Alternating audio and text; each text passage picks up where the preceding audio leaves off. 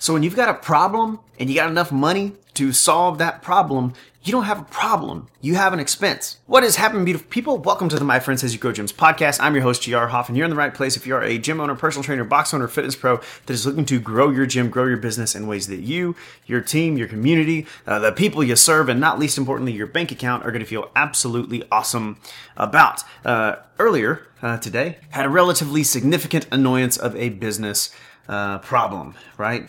And uh, as we got to talking through, we were meeting on. We had our team meeting uh, today, one of our meetings, and we're talking through it. And it's like, oh well, you know, we could like sit here talking for the next half hour, right, on how to solve this specific issue.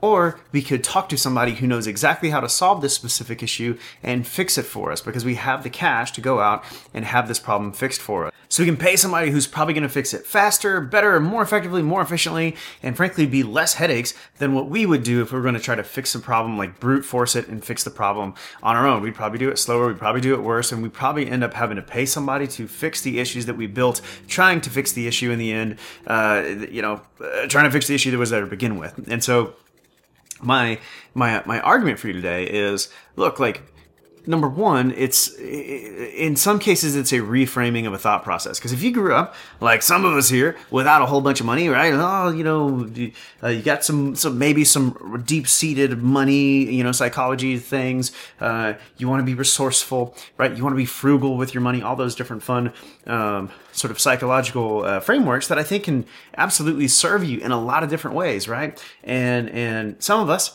uh, probably need to be skewed towards that direction, further in that direction. Uh, but there's also a point to where your business matures and your financial picture matures enough to where it's like, gosh, like it really probably does just make more sense to just go pay to fix the problem, right? To pay an expert to come in and fix the problem. And so, you know, this is, you know, particularly true, I think, in, in business. It's also true with some of the things in your personal life, right? Like, oh, you got a freaking issue with your AC or whatever. Would like, guess what? Those things become expenses. You got to get the oil change. That's a problem. Right? Getting the oil change is a problem. Doing maintenance on your car can be a problem. Well, if you don't enjoy solving that problem and you have money to go fix it, you don't have, it's not a problem anymore. It's an expense. Right? And it's the same thing with different things in your business. If you have a, a problem where your business isn't getting enough leads, guess what? Like, if you throw enough money at the problem, it's going to fix itself. Right? Like, in theory. Even if you did really, really crappy ads, if you had enough money, you could just spend a bajillion dollars to get a single lead, and now you don't have a lead flow problem. You can pay an expert to come in and set all those things up for you. You have a systems problem. Oh, da da da da. So we have uh, in the you know in the gym space. It was funny. I was talking to this uh, to the, the, the couple that is helping us with this.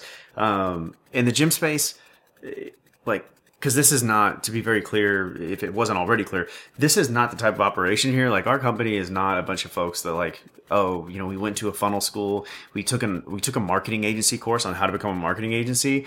And then like we just chose the gym niche and now we're like running random offers making all these big promises to gym owners. And like you don't know the first thing about the gym business right? Like maybe you know how to set up some facebook ads and maybe you're okay at lead gen. Like this is not that type of business. So if you want to talk about you know any of the different intricacies of the different stages of a gym business right? Oh, like who should we hire? What types of hire should, what types of coaches should we hire? When should we hire them? Who should we hire first right um, should we hire salespeople how might we make that work in the gym business in the, in the boutique training uh, gym business because we don't have you know ten thousand dollar commissions to give people um, you know on, on, a, on a single transaction right uh, what what should we look like look at in terms of opening a second location? Like I can give you every just if you can think of a question in the gym business, like we've been through it, right? Or one of our coaches has been through it because we've been there, done that. We've been in the niche probably geez, I mean, like certainly over a decade, and you're talking about decades and decades and decades of combined experience amongst the people on our team just in this niche, right?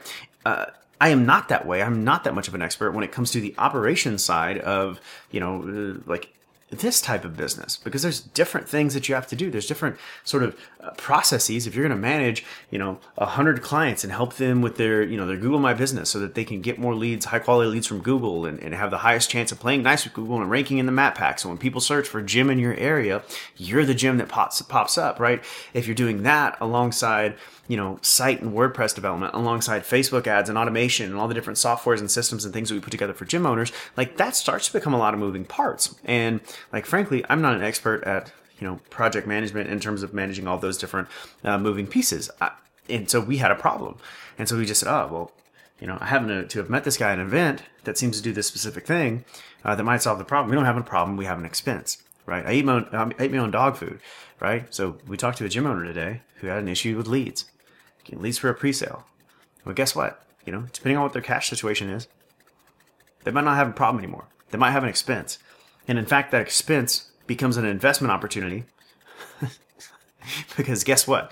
Like you are likely to get a very, very, very favorable return on that investment. No longer can you say, "Oh, I'm going to put my shit into crypto and make a hundred x overnight." Right? We're back to investing in our own businesses is probably the best vehicles for our own wealth. It typically is for a, uh, an entrepreneur, someone who owns their own business. Typically, their own business is, is their their greatest avenue towards building their wealth. And uh, guess what? You know, I I turned that expense into an investment with the individual that's going to help us, you know, streamline our operations because now we can handle more clients. We're going to improve the experience, all those different fun things. So same thing. If you're looking for somebody to help you, you know, get more leads, you have a problem with lead gen and systems and follow up in your facility. Guess what? I know a guy.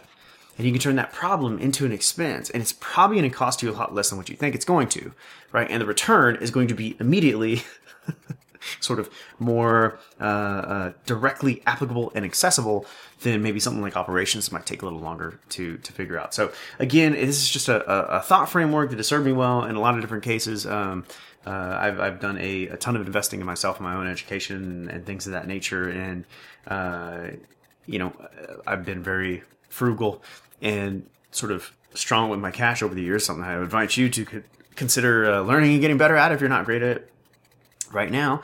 Uh, you know, you don't need the the newest, the newest, fanciest, you know, car when you're just starting off. Um, but that's a video for another day. I think it's already up on our little tiki talkies and Instagram reels and all the different things we got going on there. So again, to, to avoid going too far on a tangent, just to wrap up the point, in short, number one, man, be a good steward of your cash, right? Keep tabs on what's happening um, with your cash, when the money's coming in, where the money's going out. Do audits of what's happening to make sure uh, that if there are things that you need to expand on, if there are things you need to, to cut, if there are things that you need to explore alternatives for, uh, then like you know, do audits of those things so that you can build up cash reserves, so that you get enough cash where you get to the opportunity that your problems can just become expenses, right? And those expenses essentially are investments for your business that save you time, money, energy, and headaches. And frankly, like, look, we have to fix people that build their own automation systems and stuff all the time. It's really kind of nice when you have somebody that doesn't have anything built and we can just come down, come start from scratch and like